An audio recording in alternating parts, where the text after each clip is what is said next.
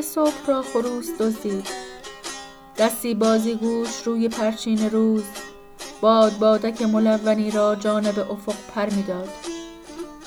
دختری گیس نشستش را زیر اندوهی پنهان میبافت زن چهار فصل تنهایی در زمهریر کاموا داخل کادر رشته سرخی رو به شفق جولان می‌داد.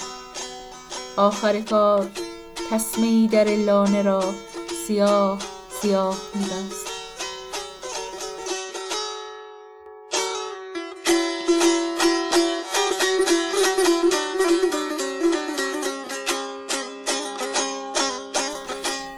آفتاب به سینم سنجاق می شود پنجم آذر 1329 در شاهرود به دنیا آمدم. در گنبد کاووس بزرگ شدم. هم کلاس و هم بازی دختران رنگارنگ ترکمن و بعد هم دلبستگی به خواندن و کمی نوشتن. زنده فرامرز سلیمانی درباره او چنین نوشته است. بانو افت کیمیایی از جمله هنرمندانی است که به رغم فعالیت‌های زیاد در زمینه شعر و ادبیات آنچنان که در خور اوست شناخته نشده است. فعالیت‌های هنری او به سالهای دور برمیگردد. پیش از انقلاب شعر و قصه هاش در مجلات منتشر می شد و پس از انقلاب با نشریاتی چون آدینه دنیای سخن گردون کلک پاپریک و غیره همکاری داشته است. از او دو کتاب شعر منتشر شده است وعده های ما آسمان آبی بود در سال 1373 و آفتاب به سینم سنجاق می شود نشر سالس 1381 آقایان محمود معتقدی و فیض شریف نقدهایی بر کتابهای او نوشتند گاهگداری دستی بر نقاشی می‌برد و کارهایش در نمایشگاه های گروهی به نمایش درآمدند. در کتاب دانشنامه زنان فرهنگ ساز ایران و جهان و کارنمای زنان کارای ایران و همچنین در کتاب زنان همیشه پدید آورنده پوران فرخزاد از او به عنوان شاعر و نقاش نام برده شده.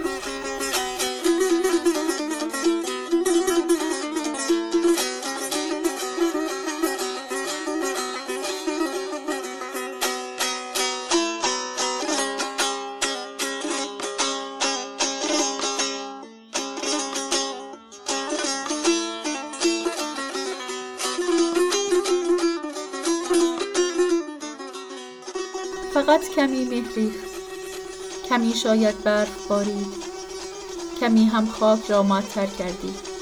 همین. دورت بگردم هنوز که نمردی.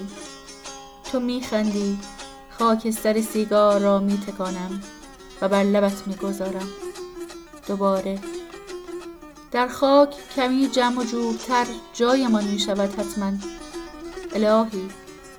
کمی مه کمی برف کمی عطر. تو میخندی.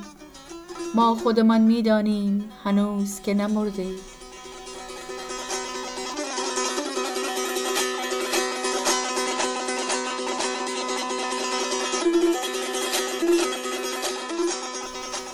تقلیل مرگ یکی از شگردهایی است که زندگی را ارزش می‌دهد. در این شعر با تقلیل مرگ به کمی مه کمی برف و کمی عطر موفق شده است تا مرگ را به مرتبه فروتر از واقعیت بکاهد تأکید همین برای باز هم کوچک شماری مرگ آمده است. تبدیل مرگ به امری چندان کوچک که شایسته توجه خاص نیست. این تقلیل مرگ قبول مرگ به عنوان یک امر عادی نیست. بلکه نپذیرفتن وقوع آن است. شاعر طبعات مرگ را نه عدم وجود او بلکه تغییراتی در طبیعت می‌بیند تا ذهن خواننده را از نبود او به سوی دیگری بگرداند. اما هنوز کافی نیست و امکان دارد مرگ او باور شود.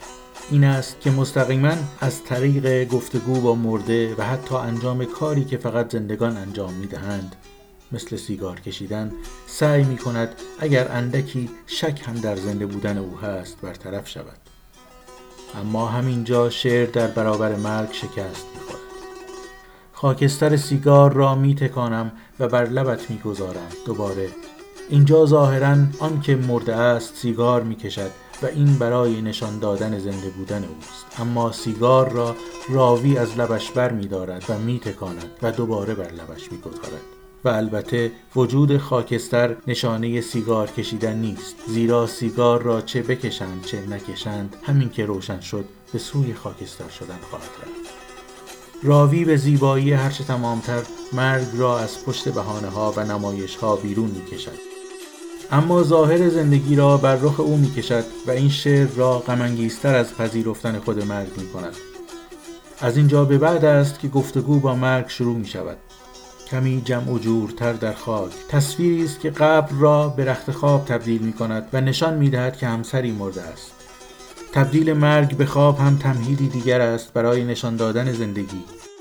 اما در بند قبلی مهار نمایش از دست زندگی نمایی خارج شده و مرگ خود را نشان داده است. بنابراین با ذکر خاک از تبدیل قبر به رخت خواب و مرگ به خواب به دنبال مخفی کردن مرگ نیست بلکه شکل آن را عوض می کند و خود را تسلیم می کند الهی کمی این تکرار بند نخست تلاش نومیدانه است تا دوباره به حالت انکار مرگ برگردد. اما دیگر ممکن نیست و مخاطب قرار دادن الهی علاوه بر تک کلامی زنانه هویت زنانه شعر اینجا آشکار می شود نشانه آن است که دیگر مرگ باور شده است.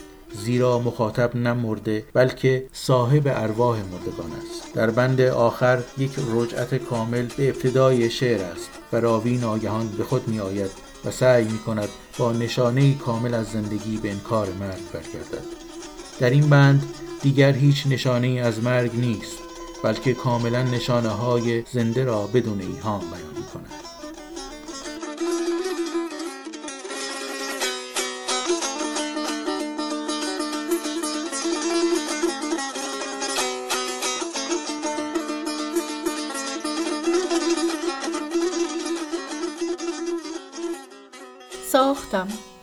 تا تو را داشته باشم و ویران تا خودم را.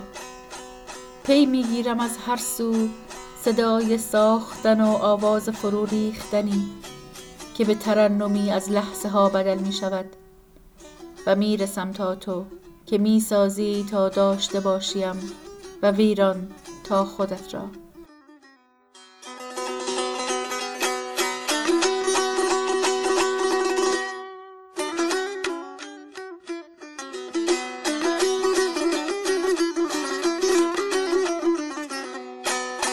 فرقی نمی کند. همین حالایت را دوست دارم. ابرهایی می آیند بادهایی می وزند. همین حالا سبز از کاکلت می روید. دوستت دارم هایی که رهایم نمی کنند ابری هستند. می وزند می بارند. نه فرقی نمی کند. دوست دارم کاکلت را. همین حالایت را.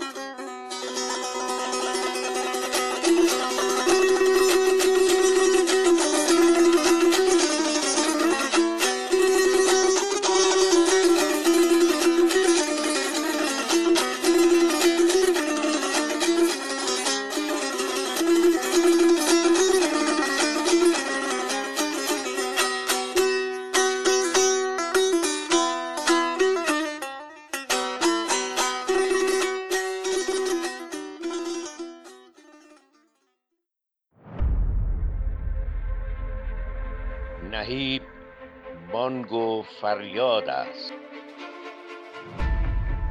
تلنگری است با کلمات و تصاویر.